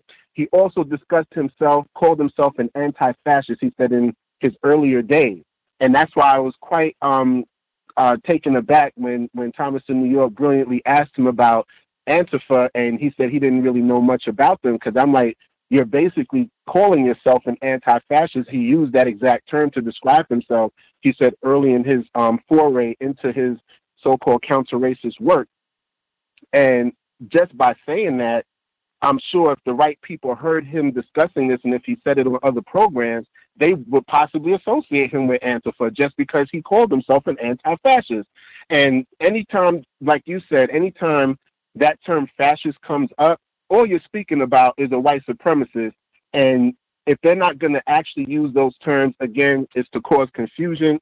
Um, I do highly agree. I'm so glad that um, when he did, and I find it's very something that white people do quite often as well, is that they will utilize a black person and showcase them in a way that shields them from having to speak to a question that they're asked. So when um, Derek wanted to explain what the term, the term, I mean, the, the, this group was to him, I immediately thought, no helping white people, no helping white people, please don't do it. But you jumped in so dexterously, and it was great to see how that worked itself out. Um, definitely, he was going to use up that time by allowing Derek to speak to the speak to what that was, since he claims he doesn't know what this is, um, what this group is about, and more about them, which is fine. But again, I agree with you emphatically, and I'm glad that that it worked out that way, and, and you were able to further elucidate or explain why you know this is your approach, because it's my approach as well, and I thought that that was phenomenal, and thank you for that. I'm glad it's recorded so other people can hear this down the road. Um, and when Red, I think it was Red who brought up the fact that he was comfortable um, being called a white supremacist than a white criminal. I have a slightly different take on that, but I do I kind of agree with her, but I have a slightly different take. Now, because he was so refined to use all those words that he used to describe white supremacy and not actually say white supremacy, because on a few occasions, you, Gus, chimed in and said, would that be synonymous, synonymous with white supremacy or the system of white supremacy? And he would answer affirmative every time. So that right there confirms that he was, um, it was white obfuscation in motion right then and there. But I think that when he said that he was more comfortable with being called a white supremacist than a criminal, I think it was a Freudian slip. The reason why is because from what I've seen in my study of this system, one of the most uncomfortable things you can do to a white person is call them a racist or a white supremacist. That is something they want to steer away from very, very vehemently. And sometimes they'll even get violent to distance themselves from being associated with that term. So um, I think when he said he would prefer to be called a white supremacist than a white criminal, I think the white criminal aspect would would um, lend to a more legal perception of white supremacy as a criminal act, which it is. I don't think he would have been comfortable being called a white supremacist. I just think that he went along with, in his mind, what was the the, the, the, the thing that was more acceptable, but it was a Freudian slip. I think it would have been in reverse, just based on his behavior, um, obfuscating what, what the term white supremacy throughout the entire program. Um, so that's my opinion on that but I do agree with her as well. But I just think that that was the reason it came up that way. He wasn't given any other option but those two. And I think he just, it was a Freudian slip just based on how refined he was before. I don't think he would be as unrefined in that sense to say, yes, I want to be called supreme when he's supposed to be uh, working against the system and writing these books like he told a firefighter in Florida that he's doing, to, writing this stuff to um, help black people better understand you know, all of this information about the system and help white people understand that they're racist and all of this stuff. I don't think a person who's claiming that and his behavior was was uh, conducive to him being comfortable with that term. I thought it was a Freudian slip. Thank you. I'll mute my line. Indeed. I just wanted to share uh, quickly. This has nothing to do with what we've been talking about. I got my wisdom teeth uh, removed this past summer, and uh, Roz uh, got me colloidal silver to help with the healing process. And I have upgraded. I have a water flosser now, which is the greatest thing in the history of life. Uh, I absolutely love it. Uh, it is uh, like the refinement as opposed to using string to floss. They have really pressurized stream of water that you can use to floss your teeth. It is amazing. It works uh, way better than the regular floss you would use. Uh, but the added bonus is that you can put drops of colloidal silver or whatever else in the water and then floss. So now I can use my water pick and floss with the colloidal silver to uh, freshen my gums and everything. It's absolutely amazing. Whew. Back to the regular discussion. Um, I thought, or not, I thought, it is really, really important. This doesn't have anything to do with the term uh, white supremacy. If you reject that term, you should have terms that you use that accurately reveal truth about the system that we are in, our experience, and terms that revealing truth with the aim of producing justice.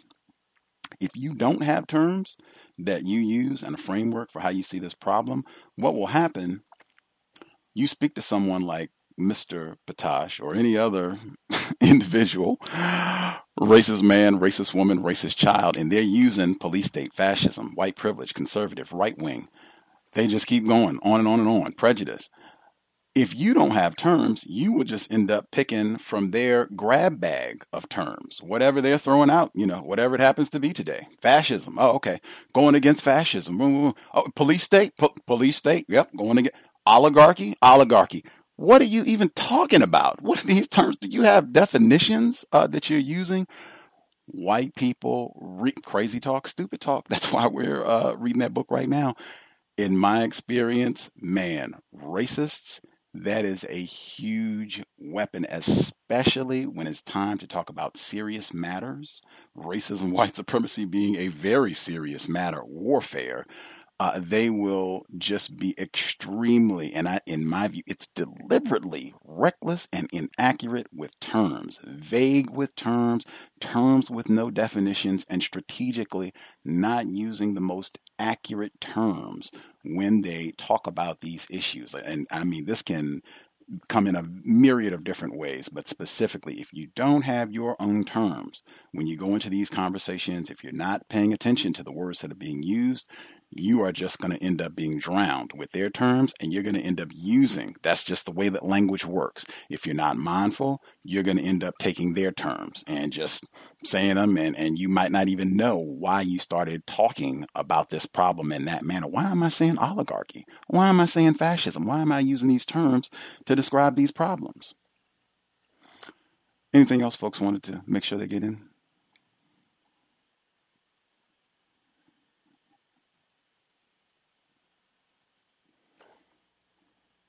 Satisfied the. Oh. Can I be heard?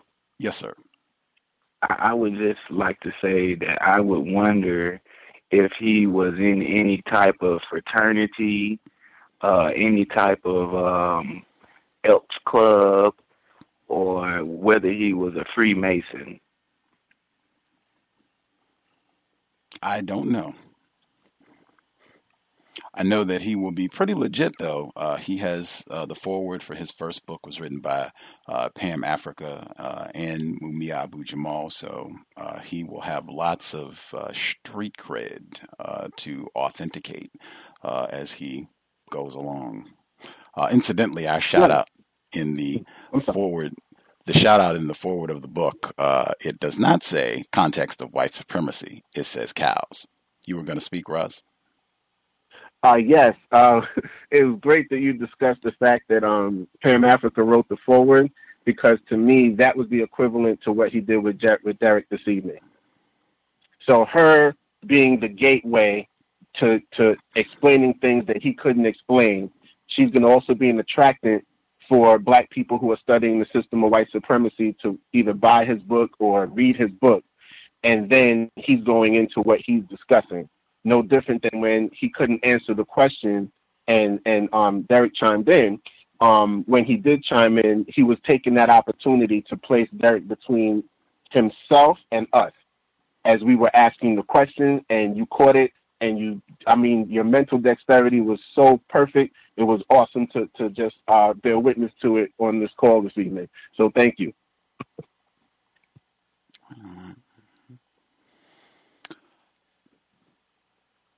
If folks are satisfied, I did want to make sure I got in the clip because we were just talking about this yesterday. My BFF, Amy Goodman, another quote unquote leftist, well meaning white person, hosts Democracy Now! They, like two weeks, and I had called them out because they had not said anything about the black identity extremists report. They had done nothing on it. These folks will take up all day long. If someone spills, you know, a drop of oil and it falls on a sea lion, they will spend the whole program talking about that. And oh my goodness, and the environmental injustice. And I'm not saying that that's not an issue, but I mean, my gosh, like there are war being waged against black people and you have nothing to say. I think, in fact, they had a 60 second segment where they did acknowledge that this happened and then they moved on. I mean, they will spend big time. I've seen them spend 40 minutes, an entire hour uh, on, you know, things that they deem to be important. Finally, they did spend a significant amount of time on the Black Identity Extremists report. Uh, they invited a black female uh, journalist, activist on the program to discuss the matter. I played a segment of that at the beginning of the program as they continued, somehow the conversation switched to Russia. Started out with black identity extremists, then it migrates to Russia. This is where they pick up in the dialogue with uh, Malkia Cyril. Hope I'm pronouncing her name correctly. Uh, but they're picking up in the dialogue where now they've switched to Russia's meddling. We were just talking about this yesterday on the compensatory call in. We'll play the segment really quick. It's only like two minutes, uh, and then we'll be right back to share a thought or two. Context of white supremacy, my BFF, Amy Goodman, from a few weeks ago on Democracy Now!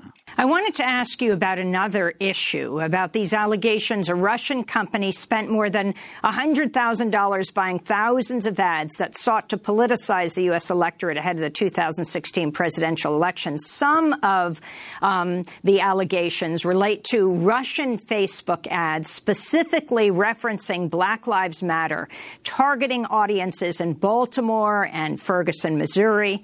Meanwhile, yes. Google also says, quote, suspected Russian Russian agents, unquote, paid for tens of thousands of dollars worth of political advertisements last year, also aimed at swaying the 2016 presidential election. Your thoughts? First of all, we have to be really clear.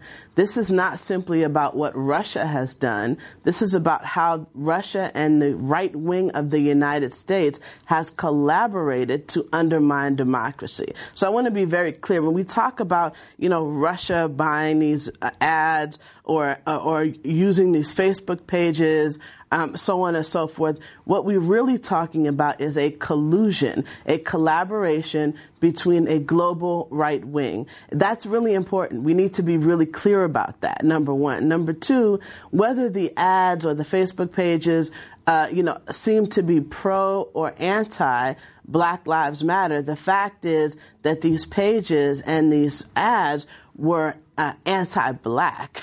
That's what's clear. They were using anti-black tropes of black militancy to sway and uh, to sway an election and undermine democracy.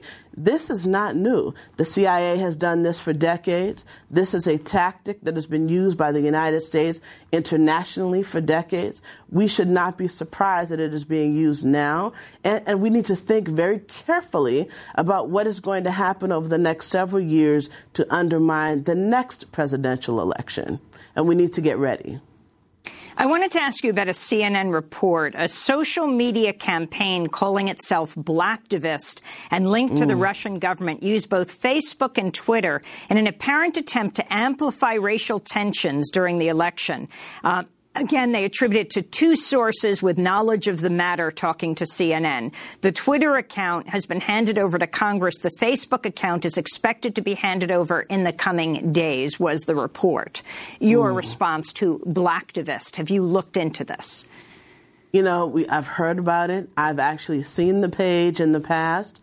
Uh, you know, I spend a, a, lot of time working on social media issues and looking at um, you know, possibly fake uh, pages um, that talk about black issues, trying to weed them out from pages that are related to real on the ground organizations. And what we've seen is, interestingly, while this has come to light, you know, the, the Blacktivist page has come to light as being associated with the with this uh, disinformation campaign it's clear that this is not this is just the tip of the iceberg. There are dozens of fake pages on Facebook, dozens of fake accounts on Twitter that claim to be related to some black movement, but in fact are not. What we need to be is very careful making sure that the pages we follow, the the the accounts we follow are actually connected to real organizations that are doing real work on the ground. And it's hard to do. It means that Facebook and Twitter have to take real responsibility for this kind of disinformation on their site, really do something to protect black activists who are working on their site and, dif- and, and differentiate between the fake pages and the real pages because it has real consequences for black activism. Malkia Cyril, for young people who may not be familiar with COINTELPRO, you certainly are. Um, can you talk about your own family experience? We have just about a minute. Context of white supremacy, time and energy. Emphasize that on the program a lot. Use of time and energy. You have to really be mindful of how time and energy is used. Dr. John Henrik Clarke, that is one of the things that he said towards the end of his life. Nobody has an infinite amount of time. He said, knowing what I know now, I would have allowed, I would not have allowed people to waste my time. War is being waged against black people. We cannot allow our time to be wasted. And I submit that is a major part of how the war of white supremacy is being waged, wasting non white people's time and energy. Now, my BFF, Amy Goodman, in that segment where you have a limited amount of time, they invested about a good three minutes, three to actually about a good four minutes on this conspiracy about Russian meddling to sow racial discord during the 2016 election. This is one time that I'm very happy that I was muted while the sound clip was laughing. I was cackling. The Russians are accused of meddling to sow racial discord and spending a whopping tens of thousands of dollars on the election on these sites to sow racial discord when you had a person running for president who, was saying build a wall, who called black teens uh, a gang of of wolves. Uh, Wilding, that was what it was, the New York Central Park Five case. Uh, that these teens were wilding and he wanted to bring the death penalty back. Got a whole uh, front page ad. This guy, while he is running for president and his opposition, has referred to black people as super predators. You're accusing the Russians, people on the other side of the planet, of trying to sow racial discord. And you you had black people being mauled. Did people remember that during the primaries when you were going to Trump rallies and black people were being punched and they were getting this on? But the Russians are attempting. I mean, it's absolute folly, and they wasted four minutes to. What is your? I have no idea. I could be ignorant. I have been greatly victimized under the system of white supremacy. I have no idea how that relates to the Federal Bureau of Investigation has a report identifying black identity extremists as a violent threat. What does that have to do with Russians allegedly purchasing these websites? If I just am too ignorant to make that connection, help me please. But they invested four minutes on that, and then your family was a victim to the COINTELPRO program, a victim of the COINTELPRO program. We only got about a minute left. So, as much as you want to say on that in one minute, I would have much rather we'll save 30 seconds for our nutty Russian conspiracy. And that way we can devote four and a half minutes to what happened to your family. Let's get as much detail on that as possible about real victims of being identified as a black identity extremist. Another reason why I say Amy Goodman, another one.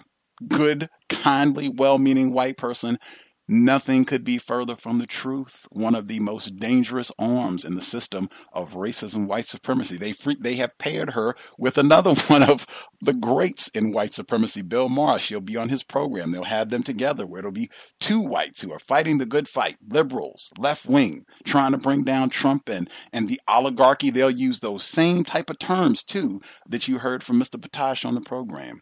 I will hush there. Do we have any any comments on the segment from Democracy Now? Uh, yes. Can I be heard? Yes, sir. Uh, one one quick point. Um, when it comes to comes to this, um, you know, the past election and the and the Russia hacking everything, I don't know. It's a deeper paradigm within the system, white supremacy, in terms of seeing two groups of white people fighting each other. And we were discussing this last night in our in our forum here that that's a fight that black people of of color need to step away from it and just step back and reorganize ourselves in terms of um, fighting the system, white supremacy. But it's just basically two groups of white people fighting each other, and that's just something that uh, people of non-color should, you know, stay out stay out of.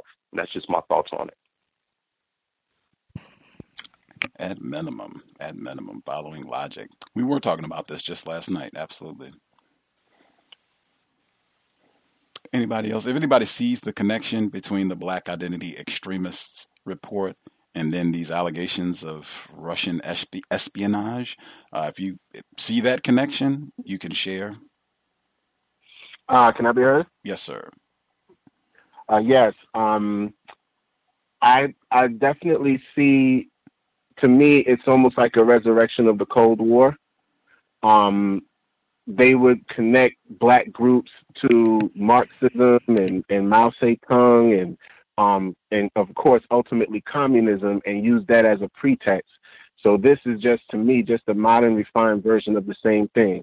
You know, you're connecting them to the Russians, which again would just tie into that whole Cold War concept being resurrected and uh, black people being an insurgent population that's connected to this um this other country that we have these um horrible historical relations with as far as the Cold War and all the things that went along with it. So to me that's where the connection is. It's, is just um just just a modified um excuse me modernized refined version of that sort of tactic. Um also I think that's one thing that white supremacy has mastered is the art of diversion of our attention to pay attention to things that are not really important while really important events are taking place right in front of us, but yet our, t- our attention might be diverted because we're watching Empire or we're, we're paying attention to some nonsense about Russia hacking the elections here or whatever else they put in front of us, the shooting of the 500 people in Nevada. All of these things were things that were allowed to happen to take our attention away while Donald Trump and other people who are against Donald Trump in the in the in the the white war that Derek was just discussing, um, all of these things are taking place and our attention is diverted. So by the time we redirect our attention in the right direction, things have already happened that are beyond our control or our ability to understand. And that's again further confusion. And this system, the linchpin in white supremacy is um, deception um, and confusion. So that's that's really just watching it play out. If your attention goes towards the wrong directive, and you're not paying attention to what's really, really important. Thank you. I'll mute my line. Hmm. Indeed. Any other comments folks want to make sure they get in?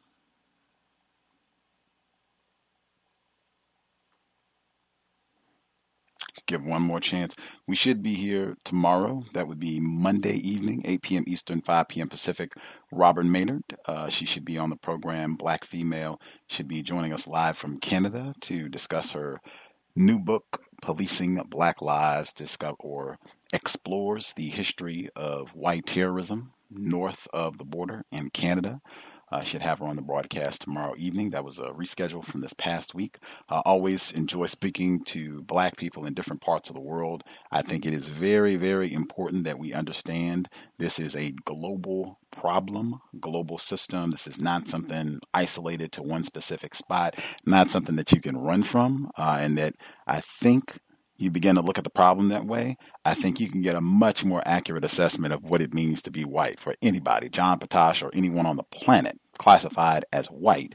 Uh, when you see, oh, wow, the people classified as white, regardless of where they happen to be geographically, they are doing a lot of the same terroristic things to black people wherever they happen to be. Hmm. What does that mean about that racial classification? At any rate, tomorrow, 8 p.m. Eastern, 5 p.m. Pacific.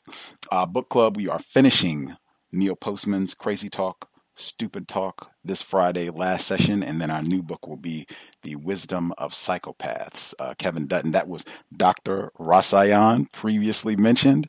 He recommended that book. I believe it was 2012. He recommended that book. We were supposed to do it on the book club, and I don't know what happened. It just kept getting stalled, kept getting stalled. I think it uh, finished second a number of times when uh, listeners voted on what book we were going to do, but we will get that crossed off the list. I'm sure he will be happy. We might even be able to get him to give us a few thoughts to keep in mind as we read. But Kevin, that'll be not this coming Friday, but uh, a Friday like almost two weeks from now. Uh, this Friday, we're finishing Crazy Talk, Stupid Talk, Neil Postman, which I have greatly enjoyed.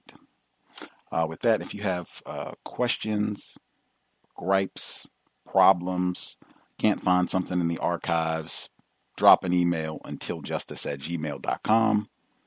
Untiljustice at gmail.com. You can also follow us on Twitter at untiljustice feel free share the program share the archives uh, if you think it is constructive and would help non-white people get a better understanding of white supremacy racism what it is how it works uh, any final thoughts folks need to get in before we wrap things up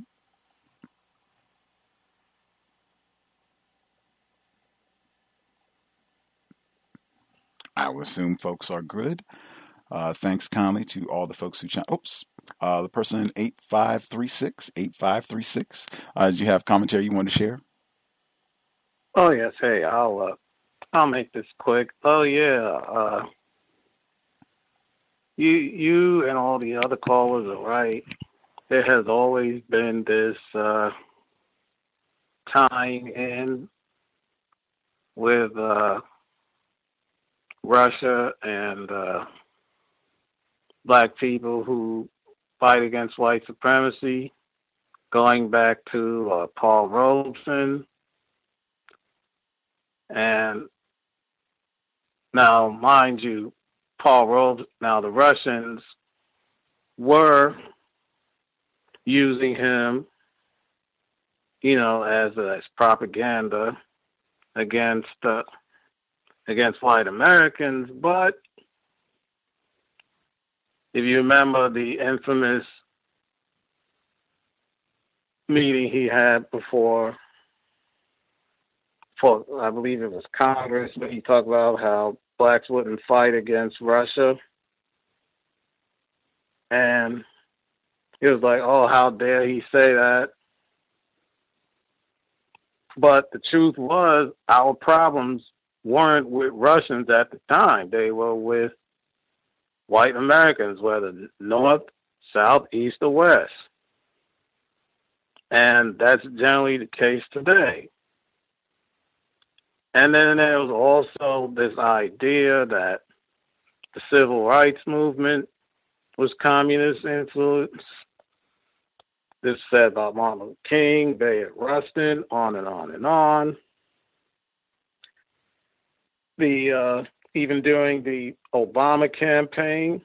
If you remember, a socialist was a substitution for the N word. So this this really is not new, and it's also it's also racist because it it's like okay it's like for some reason black people can't think on themselves we have to have some sort of outside white influence, which is extremely offensive. And uh, good evening. Appreciate that, M1. Uh, absolutely. We talked about some of those very incidents uh, on the broadcast before, Paul Robeson uh, included. Uh, I will. Anybody else have a quick comment they needed to get in, or folks satisfied?